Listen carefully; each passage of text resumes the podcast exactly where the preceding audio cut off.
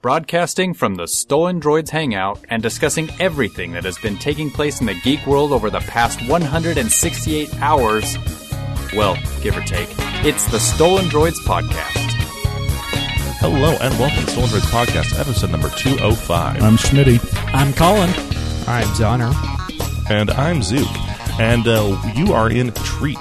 Uh, you're in for a treat. You're in not a treat? in a treat, actually. You're not How did they actually get in, a in baked there? good. You're not in they end a up in, baked like- good, but you're in for a baked good. It was a Even horrible we are Willy not- Wonka accident. 22 seconds in, and I've totally screwed this up. Uh, last week we were all together, and that was one of probably the- one of the most fun episodes we've ever recorded. We are back in our own separate basements, except for Colin, who's evidently never goes home. Could be a Um, basement.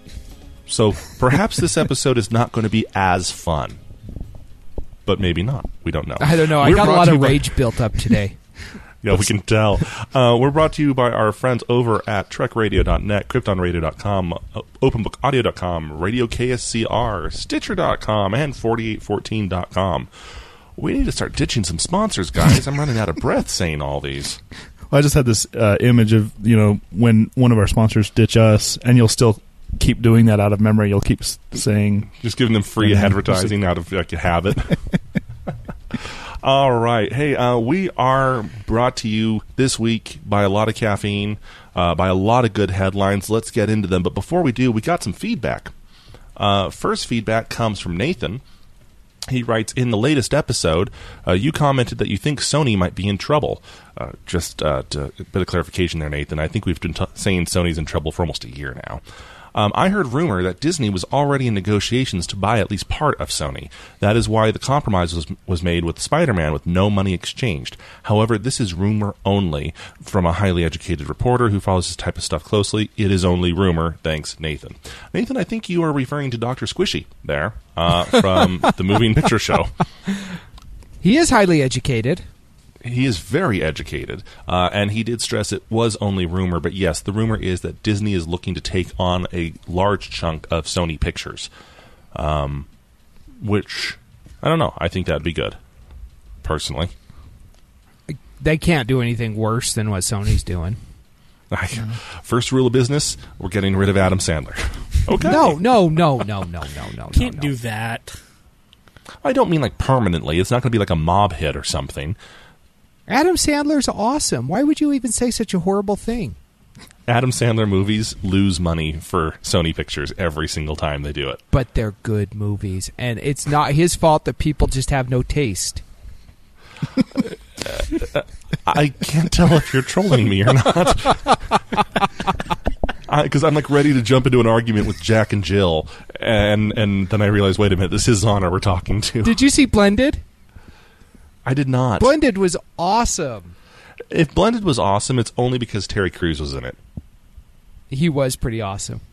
See, Terry Crews makes everything he's in awesome, from commercials to exploding movies. Yes. Zonner, you had some feedback too, right? Yes, this feedback comes from Ashley. Uh, she says, First, I wanted to tell you that Zook's comment, uh, quote, Well, your mom has been married a lot, made me laugh so loud, still makes me laugh. You guys are hilarious together. There was an episode where Zook said the term city slicker. Wow, who says that anymore? Is he 60 or does he live on a dude ranch? Whoever hasn't had sex in three years, uh, that would be Colin. Maybe you should all start a GoFundMe to get him like a date or a hooker. I'm not sure that's legal in our state, I don't. Ashley. I don't think it is. I don't think I would necessarily want to go for that either. Maybe, maybe if you have recommendations on women between the ages of twenty to twenty-eight that Now, if- if- are LDS and looking for love, then let me know.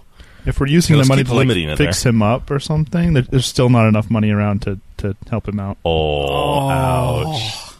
Well, you know, I don't think you can use a crowdfunding uh, thing, but maybe you can use one of the services we're going to talk about later in the show. just, just saying. All right, well, into our headlines, and we got to start with the elephant in the room. The elephant that we still don't even fully know all the details on, but we need to at least address it. Today, Thursday, the 26th, uh, when we're recording this, the FCC passed, unsurprisingly, um, their net neutrality proposal. Now, uh, some people have said it's only eight pages long. Some people have said it's well over 300. Uh, a lot of disinformation has been going back and forth on both sides. And to be perfectly honest, um, there, we don't even agree on what it is and what it's addressing here on the panel.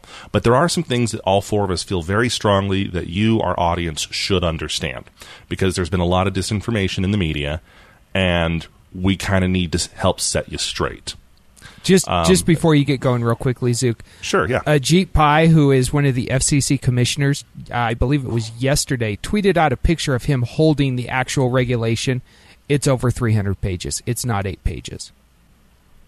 Yeah, he's also the guy who said that it's like we could go into this as much as we wanted, but I don't trust him. Anyway, that that aside, uh, net neutrality. What is it? Why does it sound so boring? And trust us, we all understand it is boring. Have you seen one of those C-SPAN arguments on net neutrality? It's boring by C-SPAN standards. it's like there's no wonder people have not been following on it. But but here's what it is in theory, by definition, anyway.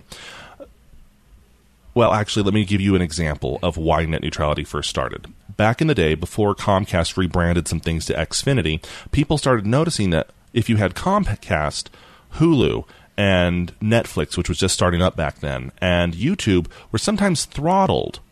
They, they couldn't get they couldn't stream videos very well, but they'd go to Comcast's fan. You remember that when yeah. they had the fan? Uh, that worked perfectly just fine, and also the, you you couldn't you couldn't see things online that you could normally see through either the fan or Comcast's own channel offerings. Well, it turned out Comcast was throttling people, not with their hands around your neck, though it felt like it. They were limiting your access to certain content that they wanted you to get through them instead. Um, that's bad, right? I think we can all agree that's not what you want. Um, it's happened even more so in past years when Netflix was forced to pay out the nose for special treatment from Comcast. And once they did that, what do you know? Uh, their connection to Comcast started working again. and and was eight times better than before. So Yeah, who knew, right? Go fig. Uh, so what has happened is that telecom companies, it's not just Comcast, not to put them in the crosshairs. Really, they should share the crosshairs with everyone. They've been kind of abusing their access to your internet, throttling what they don't want you to go to, and giving preferential treatment to partners or people who have paid them. Kind of like a mafia. Net neutrality is designed and we have to stress that this is what it is by design. Um, net neutrality is to say that all access on the internet is equal or neutral. So even though Schmitty has Comcast, he could pull up a video on a competitor's website and it would run just as fast as if he pulled up a all things being equal, it'd be just as fast as if he pulled up a video on Comcast's site, right? We can all agree on that? Yep. Yep. Yeah. Uh, now, Schmitty, you had a really good observation before we started here that there's actually two two ways to achieve this, right? Yeah, yeah. There's two ways that I see that net neutrality can be taken at or can be achieved, and one is with heavy regulation, um, and the other way is without regulation, which is the way we've been doing it for the past thirty years. Yeah. Now, the without the regulation, we've been doing with that for the past 30 years, not because it was voted on, but because It never existed. honest, it never existed. Yeah. It was like no one had sat down and said, "Hey, you know this new World Wide Web thing? You know, we should probably put some rules to it." So that never happened. So it's been kind of the wild, wild west. which is why Comcast was able to do what they did because there was no regulation about it. But on the other hand, if everyone, if all the companies together just agreed on net neutrality, we wouldn't need regulations. But right that's not going to happen. and that's that's kind of where we're at now now the big political debate um, is that this new fcc proposal follows the regulation side the, the regulation route that schmidt mentioned and locks everything down so much that the government will be in control. The fcc contends that no um, their proposal simply sets guidelines saying what companies can and can't do. It doesn't necessarily regulate things down for us the end users. To be perfectly honest and if anyone tells you otherwise, they don't know yet either, or they know and they're just not legally allowed to tell you. We don't know yet which way this goes. And the reason for that is, is because, and this happens with all FCC rulings, FCC rulings are not released to the public until two weeks after they are put into effect. Typically speaking, they're put into effect 30 days after they are ruled. So that's where I'm getting that six week figure from. It's going to take about four weeks for it to go into effect, and then two weeks after that, they'll release the the the ruling to the public.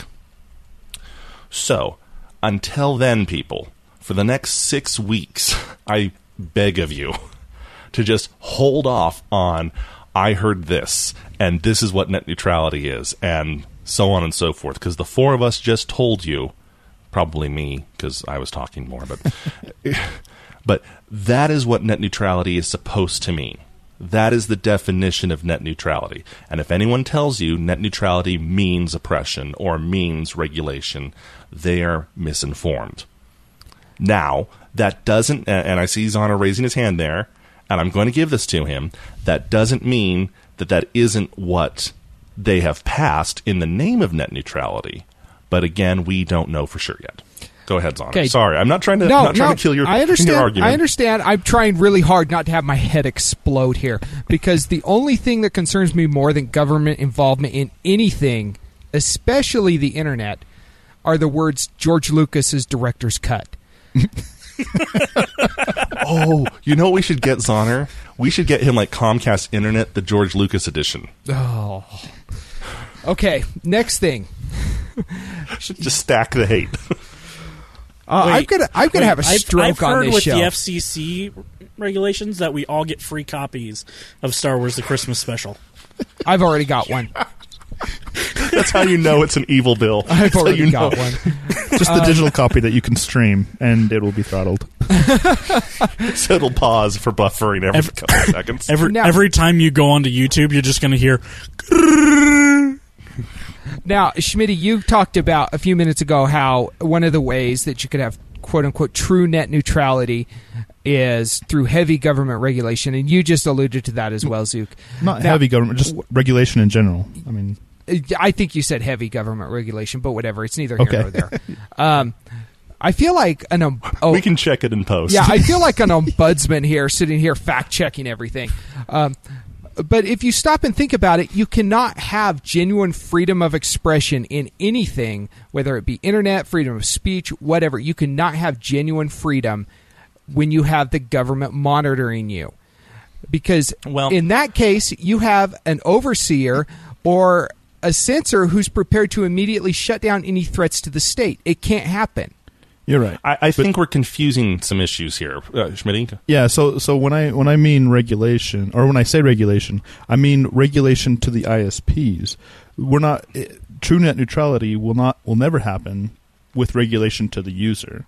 Um, regulation has to happen at the ISP level since that's who provides your your bandwidth. But who's to Right. who's to prevent the government from going in and saying, "Oh, you can't allow this website to have the full access"? You know, yeah, you- no, no one is. I mean, yeah, I'm not saying that. I'm just saying that's the only way we're going to have net neutrality through regulation. So I, I don't Right. think And- and- regulation and I need give to bring it. I need to bring some historical context to this too before we move on. like I said, we got a lot of headlines here, and we don't want to go too deep into the well. But this has been done before, twice before that I was able to find, and unfortunately, we kind of have a limited scope of reference. But if you go back twenty years, the FCC got into this fight with uh, with t- telephone companies.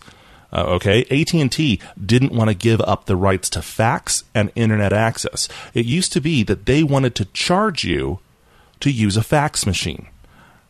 Because hey, that's data service. It's not phone service, it's data service. And they actually charged you for a fax plan if you had a fax machine. Uh, and if you wanted to get on the internet, you had to use one of their modems and they charged you internet time in addition to whatever your ISP was back then. And the FCC had to come in and say, no, you're a phone service. You're providing phone service. It doesn't matter what they're putting over the phone line it's phone service. You're not allowed. And if it weren't for that ruling, uh, it is safe to say that the internet revolution of the 90s would have been much different because no one would have been able to use their own modems. Even longer before that, back in the day, again, AT&T, um, said that all phones had to be from AT&T. You know, you go back uh, and you find those old phones from the 70s or whatnot, and they'll have the Ma Bell or the US West or the the AT&T Bell Labs logo on it, and it's because those phones came from the phone company. It wasn't because they made the best phones. It's because they said you can't use our service unless you also buy our hardware, and the FCC had to come in and say no That's not right. So long as they make a phone that's compatible, so long as it follows all guidelines, people can use whatever equipment they want. And you have to support it. So this has happened before. We could call it phone neutrality. We could call it modem and fax neutrality. It, there just wasn't the same spotlight on it. Now, all this being said, again, we don't know which route the FCC has taken this way, and we won't know for six weeks. Either way, I'm still going to be on the internet. I'd rather cut off my own hand than go without it. Not True my that. typing hand. If, if you like your hand, you can keep your hand, Zook. Oh, that's that's awesome. that's good. No, you know, Okay. we, you say that we have a very limited uh, historical scope of this, but if you look throughout history, generally when government gets inv- involved, everything goes to hell really fast. And 100% of the time, when companies try and dictate policy to the population, everything goes to hell. Uh, The, the, the technology dies faster than Yeah. So I get, I get it. Newton. Okay. it's lesser of two evils, rock in a hard place, and we're right there. Yeah. So we just need to see which route we're taking, and we won't know for a while.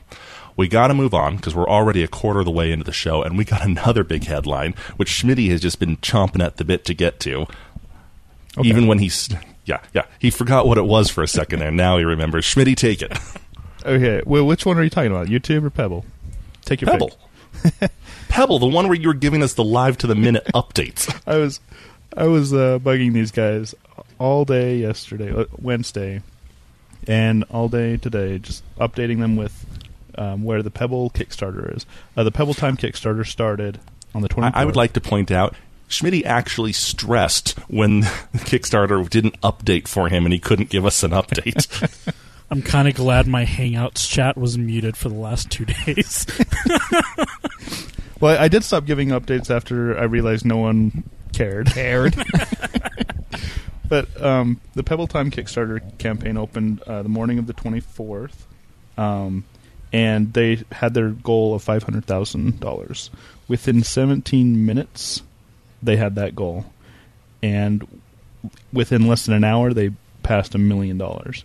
Um, and I, I sat there and I watched it progress. Um, and what are they up is- to now? They are now up to 10.7 million. Oh. It is now the second most funded campaign on Kickstarter.com. It has surpassed the original um, Pebble watch, which raised 10.2 million in 31 days. And and keep in mind, it has 29 days to go. It's and it's at It- two- it- 10 points. It also just surpassed that Exploding Kittens game that the Oatmeal did. Yeah, yeah, and so and that was a funny thing too because uh, um, as soon as it surpassed Exploding Kittens, which raised eight point seven million dollars, um, Matthew Inman, um, the guy from the Oatmeal, he tweeted Pebble saying, "Hey, we've I've got the greatest idea for a Kickstarter campaign: Exploding Pebble. this will break all the records." So that that was pretty hilarious. Um, Now, now there's an elephant in the room with this one too. And Zoner, you brought it up this morning when chatting with Schmitty. I was still driving into work, but I was I was looking down at the conversation as it happened. Not that I use my phone in the car, people. Just just saying. hands free. You're you're dictating your texts. Yeah. which is why they always come across badly. But this wasn't a. I don't even know how to say this. Zoner, how would you put it? It's not a true Kickstarter in that it was a startup, right? Yeah, well, generally aren't Kickstarters there to get the funding to do something, and then once you have the money, you do the thing and it happens. They've already Yeah. got the money. They're already in production. They're coming out next month. Yeah. They, This was more of a pre-order. Yeah. Uh, just- it, it felt like more of a pre-order, and they were using Kickstarter to market it, which I don't know that I really have a problem with. I just wouldn't say it's a true Kickstarter campaign. I, I have a problem with it if, and this is a big if, and, and I should we should all point out too that this is not against Kickstarter's terms of service. It was. They, Kickstarter once said very famously, "We are not a pre-order service. This is only for," and it's exactly what Zoner said. But like two years ago, I think when Indiegogo came out and started taking some of their steam, they changed their tune and said, "We don't really care. you know, so long as it's legal, we'll take it."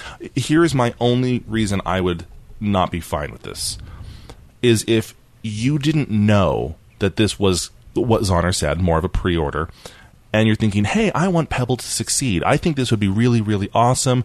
I don't have a lot. I'm going to give them 50 bucks. That's not enough for a Pebble. right? That's not enough for a perk to get a new Pebble time. Um, and you think you are donating money to help out this project start up so they can do something great. And sure, maybe in that way you didn't read the full thing, but in that way it seems a little bit disingenuous. Yeah, it does. And, and, if any other company were to try this, it um, it would come off that way and probably wouldn't get funded. But seeing how Pebble got started on Kickstarter, it makes sense for them to come back and market this way because most of their fans know them through Kickstarter, um, and it's it's kind of it's their home, for lack of a better They're, term. they're so basically thanking the community of, of what they, Yeah. where they started and honoring it and keeping it in that same location. Yeah, I, I I get that, and again, I don't have a solid argument against it. I think I'm kind of its honor in this camp, where it's like I don't know if I have a problem with it, but I don't know. It just seems weird. It's kind of like um, there was a movie recently that was funded out of Kickstarter. I think it was Zach Braff. Yes. Um, yeah, and he raised three million dollars in Kickstarter to make a horrible movie.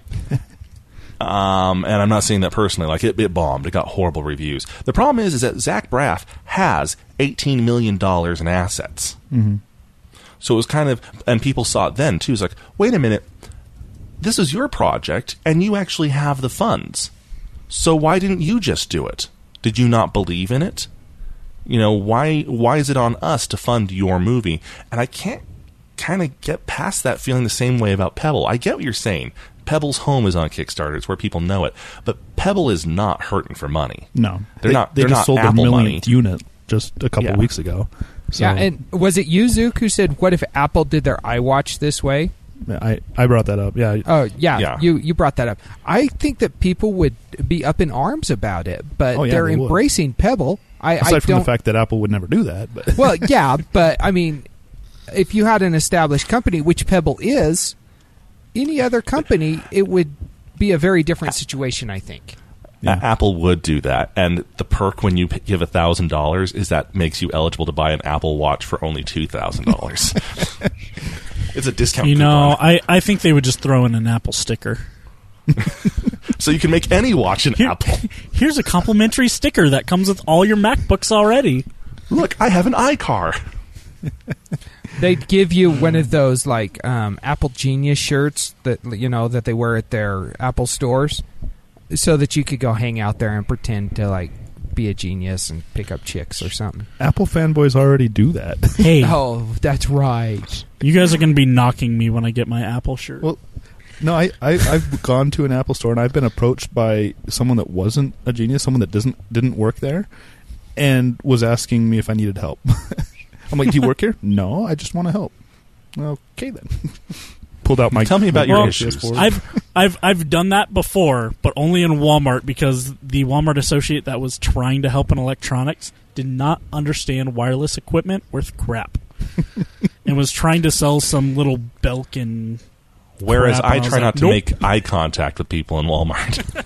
You know, Colin, I actually did that in Walmart too. Somebody was talking to some pa- some patients, some people about um, Roku's, and he had no clue what he was talking about. And I know Roku very well, so I chimed in.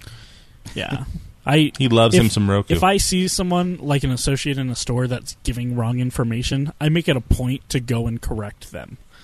It's it's kind of a, a dickish move, but I mean, well, people got to know. exactly. They Yeah. It's it, you're just Don't mess with me, man. I have a podcast. I know what I'm right. talking about. I got a podcast. Listen here. Nominated. All five of our listeners will say. But yeah, like there was someone who was trying to sell uh, a Kindle in Fred Meyer's, and they were they were just like, "Oh yeah, your kids can play all their games on this. This will be the perfect device."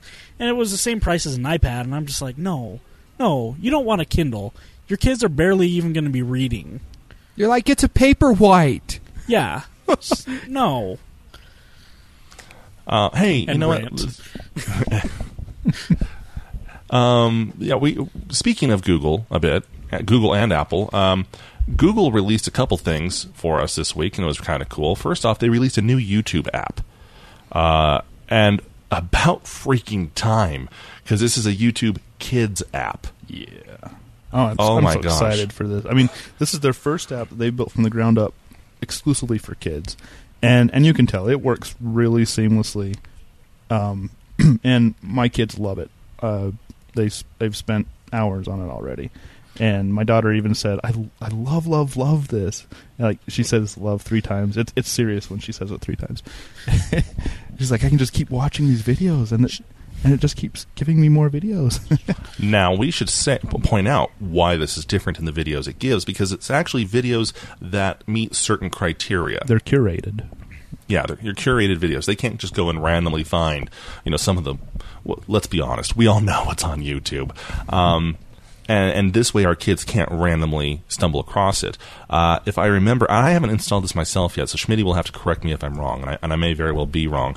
But I don't believe there's even the free search capability. It's kind of like you can browse through categories and different videos, but You can enable the search setting. There is a search setting, but it only gives you search results from their curated set of videos. Right. So you you couldn't take it, go into the, uh, the the YouTube Kids app and and look up kitten gets squished by steamroller No. and and find it. I mean, you could do it. You'd be sick, but um, you wouldn't find it because they they don't have a video like that in. Um, i- they don't have that in their curated section. And what's more is you can also set time limits.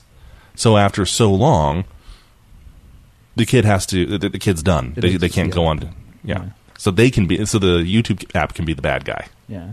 What's and what's really cool about it, uh, uh, the thing that just adds a little more flair to it is there's you can enable background music to the app, so when they're not in a video, there's still just this lullaby-ish background music that's just Something that's just like kind of keeping them zoned in still. yeah. So Doesn't- they're not doesn't- Unless played back Doesn't sway their attention. until you play it backwards when it's just like bye Google, bye Android, Google rules. yeah. We hate Microsoft. Oh gosh, that just sent me like back into high school when whenever um, our Windows XP systems would shut down in our computer science class, the teacher would sing Windows is crap. he was a So- Linux buff. as awesome as YouTube Kids is, I I have only one gripe with it.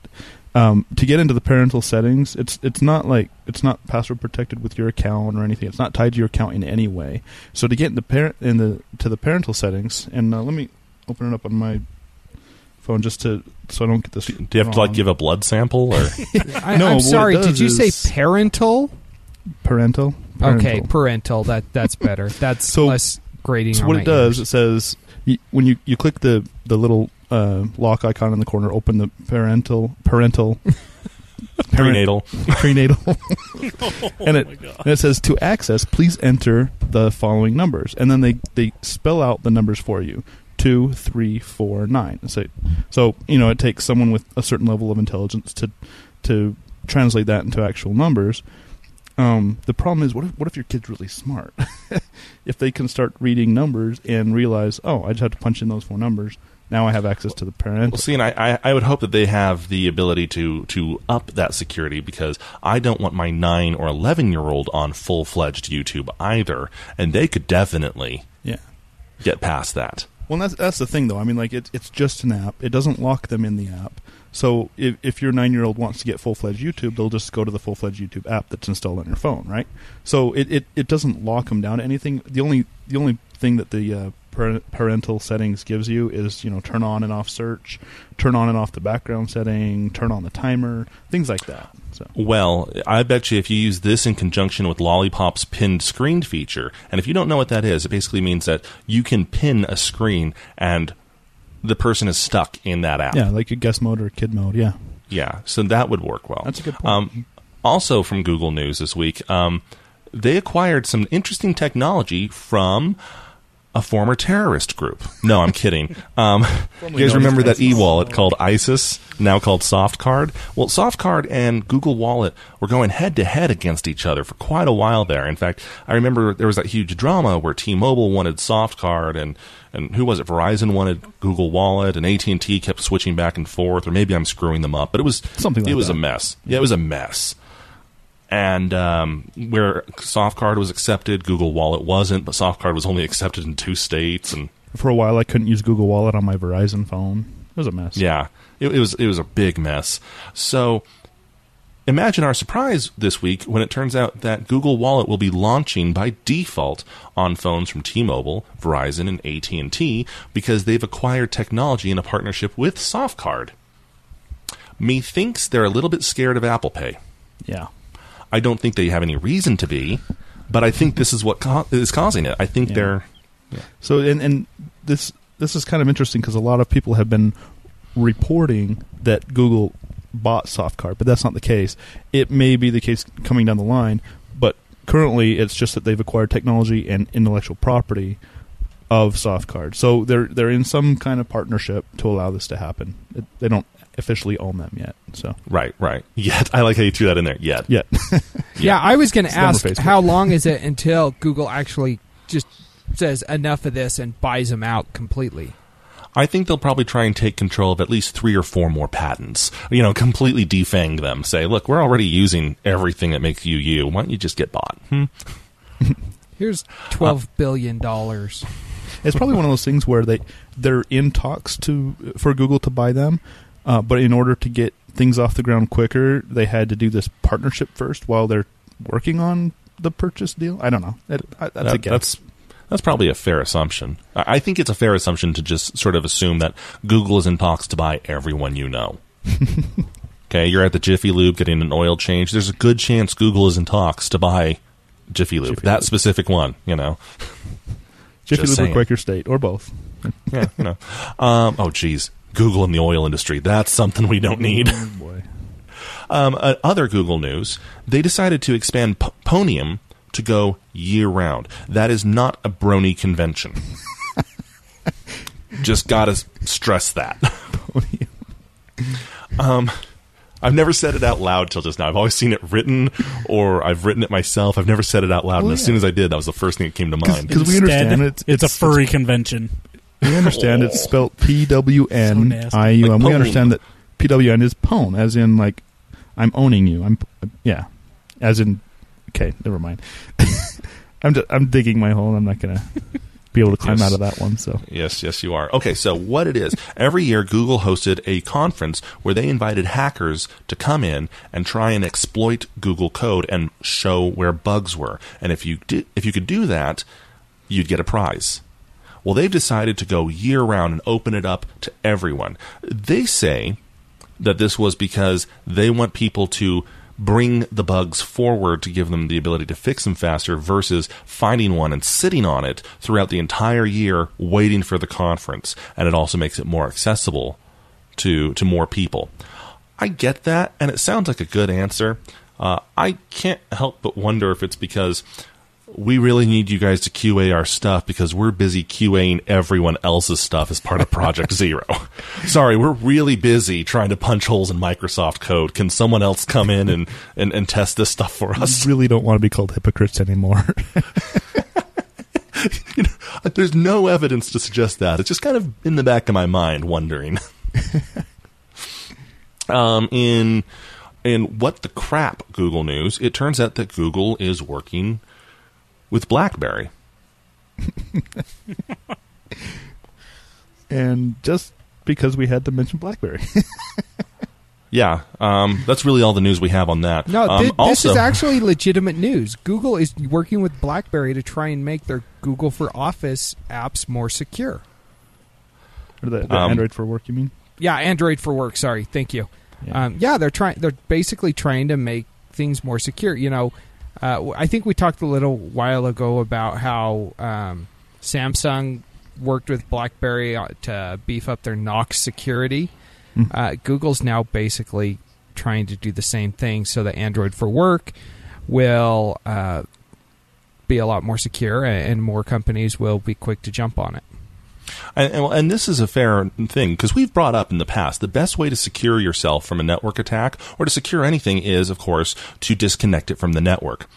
And BlackBerry, I think, is the leader in being disconnected. so they really have a lot to bring to the table. They're so disconnected they could be a politician. Oh, Well, yeah, and there's a lot of truth to that. I mean, uh, joke, joking aside, the way a BlackBerry enterprise server works is that it it's its own network, and then it's, it's, a not- proxy. Yeah, it, it it has this heavy firewall between your company network and the actual internet, and so it works perfectly for businesses that have to keep certain information siloed in that in that organization. So so Mhm. yeah, it's disconnected for lack of a better Uh, term. Uh, in other BlackBerry news, uh, the BlackBerry Classic, which is a throwback to all the crappy BlackBerry phones that were good when they first came out and are now just a pile of dung, um, goes one more step towards the dung pile by introducing a new variant without a camera.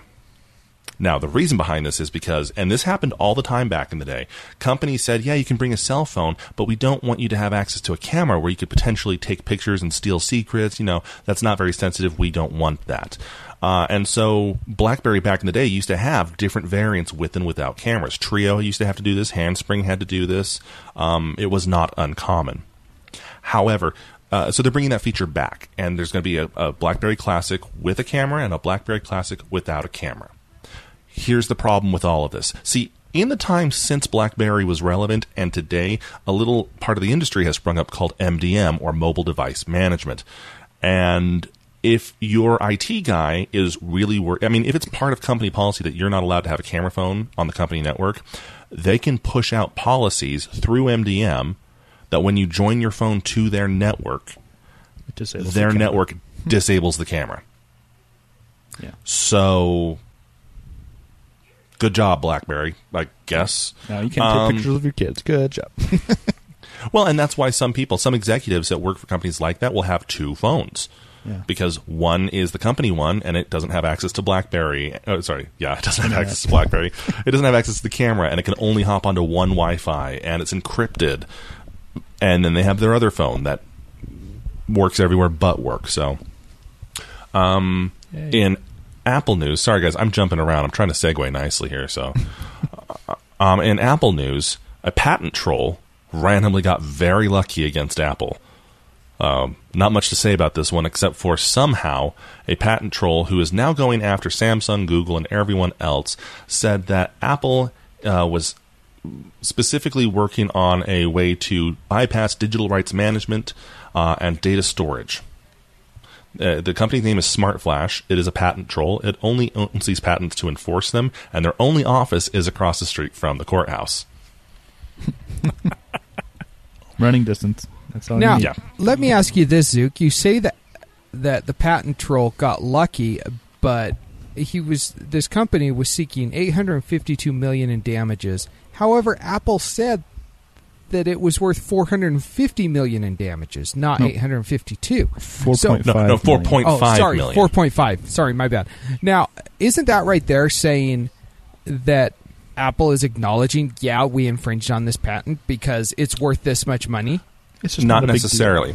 the, they what they're doing is they are okay, and I, I don't want to get into politics again, but the same thing is happening throughout America with a lot of things. Okay, uh, in a criminal trial, you have to be proven guilty beyond a reasonable doubt, right? Yeah, allegedly. in a in a civil trial and in the news now, all you have to do is be accused of something, and it's up to the defense to prove it wrong.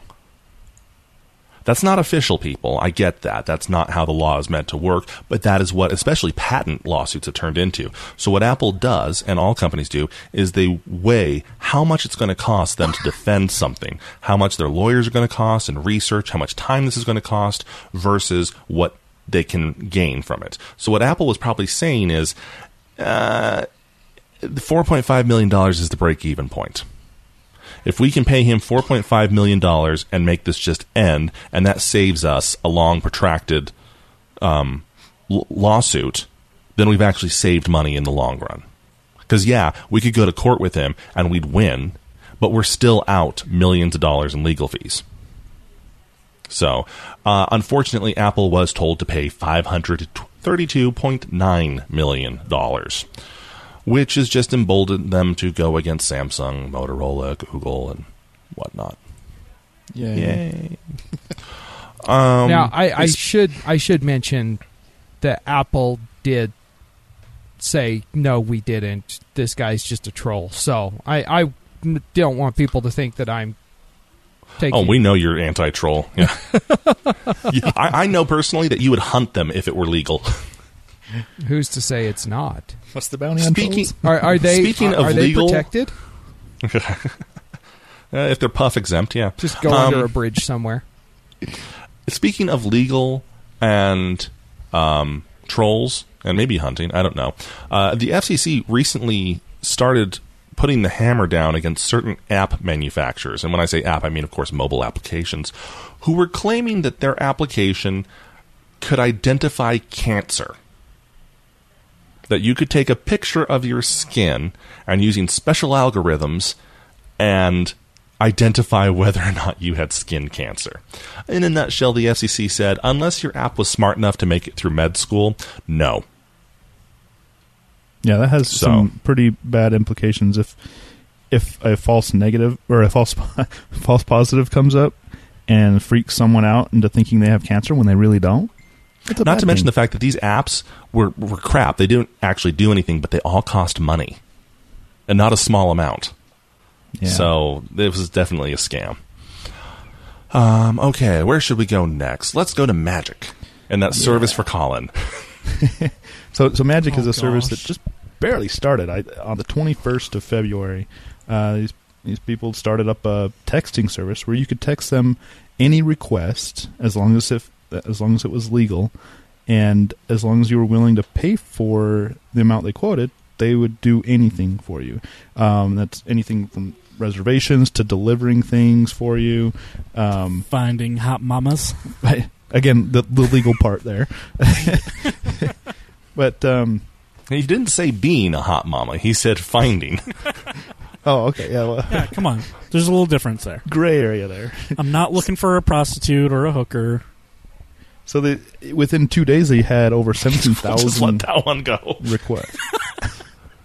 Yeah, um, I, I read a really interesting editorial on Gizmodo about it, where this, where one of their writers, just to test the service, bought a fish, three gallons of water, a fish tank, a heater, fish food, gravel, and they delivered it all that day. They even went so far as to find out the exact food for that fish, the type of toys and whatnot that the, that fish would like, warn her that the fish may not live because the tank hasn't been acclimated yet you know, just so you know. And she said, yes, I know, but it needs to be today. And they still did it. It cost her $200. Yeah, which probably would have cost her about that much if she did it herself.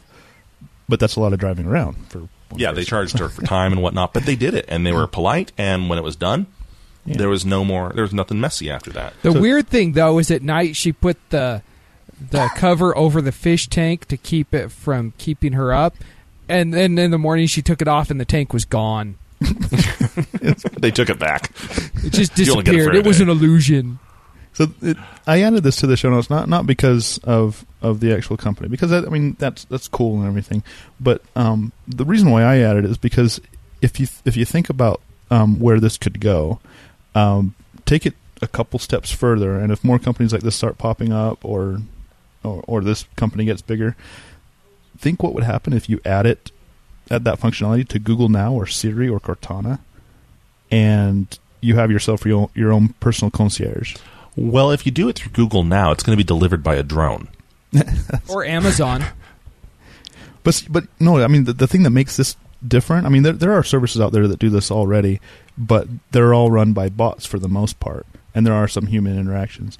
Uh, but this one is 100% human interaction. If you had that through, you know, Google Now or Siri or or uh, Cortana, think of what value that would add to that. I mean the the the idea of having something at your fingertips instantly. I mean, with with this, you have to know the text the the uh, yeah the text message number. Um, but when you can just talk to your phone and say, "Okay, Google, send me send me an, an aquarium full of fish," you know, that, that's where I think the value is going to be. That'd be kind of cool. I'd be interested to see how that'd work, but I do like the fact that it's all human and not all bots because Judgment Day has been pushed back a little bit, I think, because of this. So so an assassin droid doesn't show up at your door ready to kill you and deliver fish. Can you ask for that, I wonder? I need an assassin droid to show up. Text it. The number's right there. Are, are Find out. assassin droids illegal? I don't think so. Well, they've got predator Um, drones. I I don't think assassin droids are any different. Um, let's move into some Samsung news. This one's an interesting one about the S6. Turns out they're having some slight supply chain issues uh, regarding their special double curve phone. Uh, evidently, the yield is not quite what they were hoping for. What's more, um, even the non curved version is kind of getting up there in price. You can get a 128 gig version of the flat phone for over a thousand dollars. Now, that's, I mean, the G3, which I have and Schmitty has, uh, I believe is seven ninety nine off contract. So, It was six ninety nine. six I know ninety nine. because I bought it off contract. right, right. So, I, I mean, s smartphones are more expensive than people think, but that's still a steep premium, and that's the non curved version. yeah. And then for the hun- I, I just imagine for the hundred sided phone that they've got that they just were rolling it and trying to determine you know their supply chain and they rolled a one. I, I'm pretty sure that that's what happened. That's that's the ultimate D and D phone, though. that would be awesome. Now, the uh, the top end 128 gig curved phone is probably going to be around twelve hundred dollars, um, but that's if they have enough to sell. My question is, is how many people actually want to buy it? Negative You know, Ghost I'm- I, I I don't know if they even know how many people want to buy it in the first place, and then to bring it out when they don't have a steady supply chain for it seems premature. I think is the right word. Yeah. Well, and I wonder if that's why that the, they're pricing the phones so high is because they're taking a risk with the curved phones. Um, maybe they're not making as much as them, and so to compensate, they're raising the prices. I don't know. That it it still seems really risky for me, even if that were the case. My biggest worry on the phone is just going to be protection. Because honestly, having that many exposed sides, and with how often people drop their phones, really, Zook, really, come on now. I was holding it together real well till you called me out. Three years, people. Three years. What? Uh, I- I- My mind didn't go there. I didn't either, so Come it's on. it's all Zook. It's all on Zook. Even I didn't go there, and we all know I'm the guy that goes there. I, I was I was filling a void. I'm still trying to backtrack and try to find out what he said that led Zook to believe. The Uh, ex- whatever. Exposed sides. He Okay. needs he he wants more protection for all his exposed sides. Okay. Yeah. But yeah, I still don't so- see it. I'm yeah. I am a child. Okay. Yeah. Yeah. Yeah. I, I, I don't know. I don't know a whole lot of people were clamoring for this design of phone in the first place. I mean, it, the Galaxy Edge kind of proved to us that no one really cared enough to buy it. You know, I, I can't say no one because it did sell some, but it didn't sell many. Um, and let's see here. The problem with going out of order is I don't know what we've already talked about and what we Let's see. haven't. Charting dope flows for science. For science. Okay, so But these like the ebbs and the the char- the dope ebb and flow. no, no, like rappers flows. straight up. So, um, this guy made something called the Rappalizer. What it did is it analyzed rap rhymes from different rappers and looked for multi-syllable rhymes, which are typically the most quote unquote dope. and then it ranked them to see who has, scientifically speaking, the most dope flow. Uh, Inspectah. It also- Deck. yeah, it also went into uh, looking for rhyme detection, uh, and this is what we need things for. Okay, we we Siri, Google now, Cortana, that's all great, but we need to really analyze more hip hop. You know, this would actually be a really good tool if if made into like an app or something, so that a rapper before before laying a track, It's like SEO an- analysis. Like- How is this going to sound? he like sings it into his phone, and the phone can give him an actual rhyme rating with the Rappalizer. Right? Now, they they go into uh, the rhyme factor. Uh, who is at the bottom of this? The Lonely Island. oh, Yeah. Um, I Am is- Shakespeare right. is at 85. That's not a rapper. That's Shakespeare. Uh, Snoop Shakespeare Dogg, did Dr. have some pretty dope flows. He got mad play. Um, but Snoop Dogg and Dr. Dre are 77, 78, DMX 76. Um, Jedi mind See. tricks. Is it? Nicki 26. Minaj 32, um, Eminem 39. Moving up, we have number fu- number one, number fun, number one, Inspectah Deck. Yeah. See, I'm white enough. I have no clue who that is. Okay, so I opened up their BattleBot Wu- and Wu-Tang decided Clan. to type in a quick line and said "stolen droids rock some serious socks," and then split it, and I got. But you don't. You show up to my crib with your period on. Okay. By Lud- it, it was apparently a Ludacris quote. apparently, that's what rhymes with that. Yeah, the- uh, Inspectah Deck is from Wu Tang Clan. He's apparently the the rhymiest, rappiest. See, and I, I don't know if you like wikied that because that's what you do, or I was a big Wu Tang fla- fan. Flan. I mowed the lawn to Wu Tang Clan. Okay. Well, it's interesting because Wu Tang Clan is only sixty three on a bumper sticker. Sorry, go ahead, Zonner. Wu Tang Clan is only 63. However, Inspectah Deck, number one. So, Hmm. uh, was, He- done- was the rest of own Wu Tang so. Clan bringing the brother down? Yeah. Yeah. Weakest link Maybe tr- there. were they tripping his flow? You can't handle the flow, son. Like the Jiggy Dar- Jar Jar do. We need to throw that into the rap. dirty dirt. We need to throw, yeah, uh, Carl Papa into the Rappalizer, see what happens.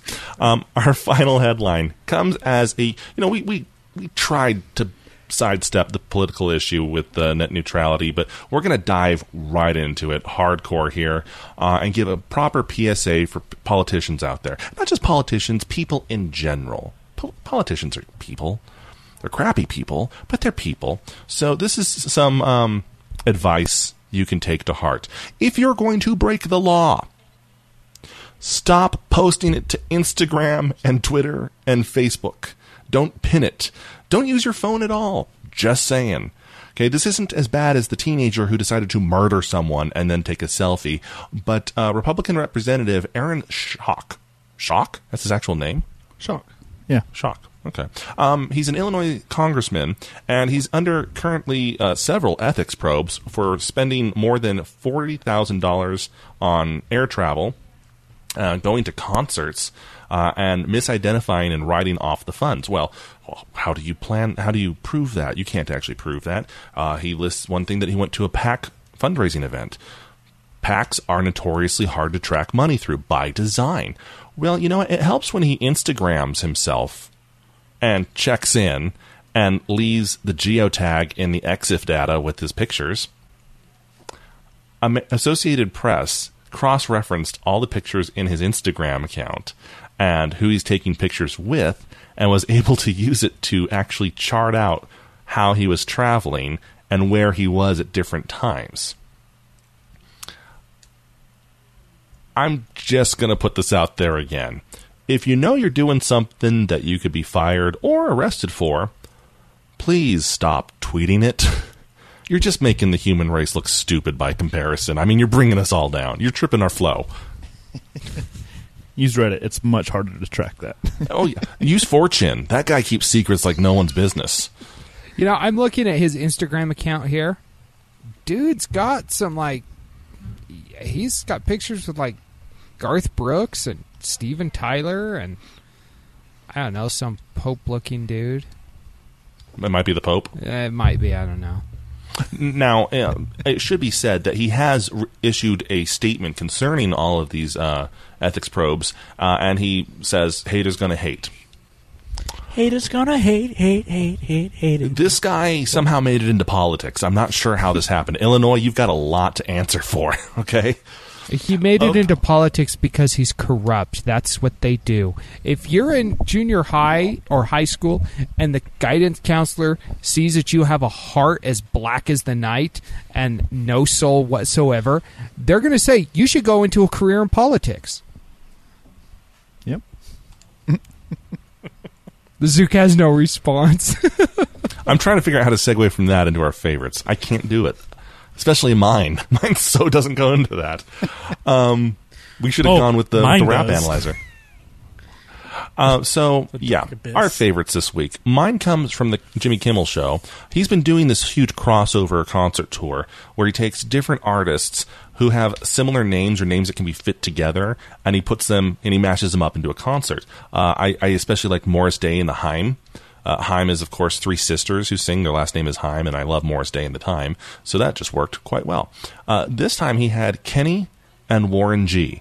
Yes, Kenny G, the Muzak playing dentist room lobby uh, saxophonist, um, and Warren G, um, who had the great rap hit uh, "Regulate."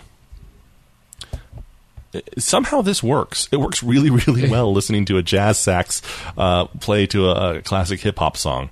Uh, so uh, check that out. We were actually fighting over this favorite uh, for most of the week, but I, I, I ended up with it. I conceded it. Okay, so uh, my favorite, uh, because I couldn't have the Warren G and the Kenny G. I gave you another mashup. Yeah, this is also brought to you by Zook. So this is Zook's favorite, but I'm sharing it. Uh, Halo 2 anniversary uh, track called Peril, redone um, in Jeopardy fashion. At first, I, I misunderstood this and was kind of confused listening through it. I thought it was Halo 2 anniversary Peril with the Jeopardy theme mashed into it, and I couldn't like. Alex Trebek. I was, I was waiting for the you know the, the Jeopardy tune, but it's not. No, th- th- this guy redid it with the string plucks um, of you know that are that are found in the Jeopardy theme. Um, read it in and put that into the Peril track of Halo Two Anniversary. It's really well done, and I, I actually like it better than the original Peril track. So check it out. All right, so my favorite uh, is the Power Rangers deboot. Um, the uh, director Joseph Kahn uh, basically created a short film uh, that would be based on the Power Rangers grown up and basically showed them with massive amounts of PTSD that were backed with blood splattering gore and cocaine filled violence. I guess is the easy way, easiest way to put it. Um, and there's there's a lot of a lot of different opinions based on it right now. Uh, I know the actor who played Tommy Oliver, the original Green Ranger, Jason David Frank, said that um, he he didn't necessarily like it just because of the fact that a lot of the fans right now they're still kids. Yeah, we grew up with them, uh, but you know we've got kids that if they came across this, it would not be very appealing at all. Um, and it just goes to, sh- to show that, like, I don't, I don't know. I think the the video on this has been removed probably at least ten times by now. Uh, between Zook posting the link for for this video and me seeing it again, it's already gone. Uh, and so, a lot of controversy on it. Check it out. See what you think. And speaking of controversial, uh, Batman is back. And I don't say controversy because it's Batman. I say controversy because he has an M rating for Arkham Knight, which is the sequel to Arkham City. Takes place about a year after uh, Arkham City, from what I understand. Although the trailer leads you to believe that it's it's pretty close, but all the stuff that I'm seeing says it's right after. Uh, but looks like Batman is going to be fighting the Scarecrow this time around, and you get to drive the Batmobile, which is awesome. But the trailer gave me a lot of nerd happiness, so check it out, and you'll basically have a good time.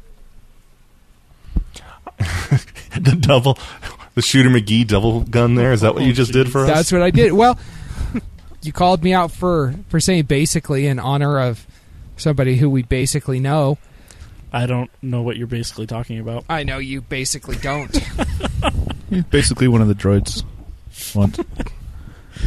Basically, I'm just actually waiting for the Batmobile to be available in a racing game. That's an unlockable I want to do there. That'd be basically awesome. Gran That'd be Turismo beyond Batmobile Edition. That'd be uh, yeah, yeah. Or Batmobile Gran Turismo edition. you know, put that and the Mach Five and the DeLorean and the Knight 2000, Ecto the Knight One. Industry 2000. Ecto One drives like a brick. How do you I know? greased brick. How do you know? Have you driven It's it? a 53 Mercury Meteor. Have you It driven can't it? drive any other way. All right. Hey, that is our show this week. We are so happy you decided to stick with us despite us. Uh, check us out on Facebook. Follow us on Twitter. Give us a call, 801-917-GEEK or feedback at stolendroids.com. Until next time, cheers. End of line. Hasta luego. Good day.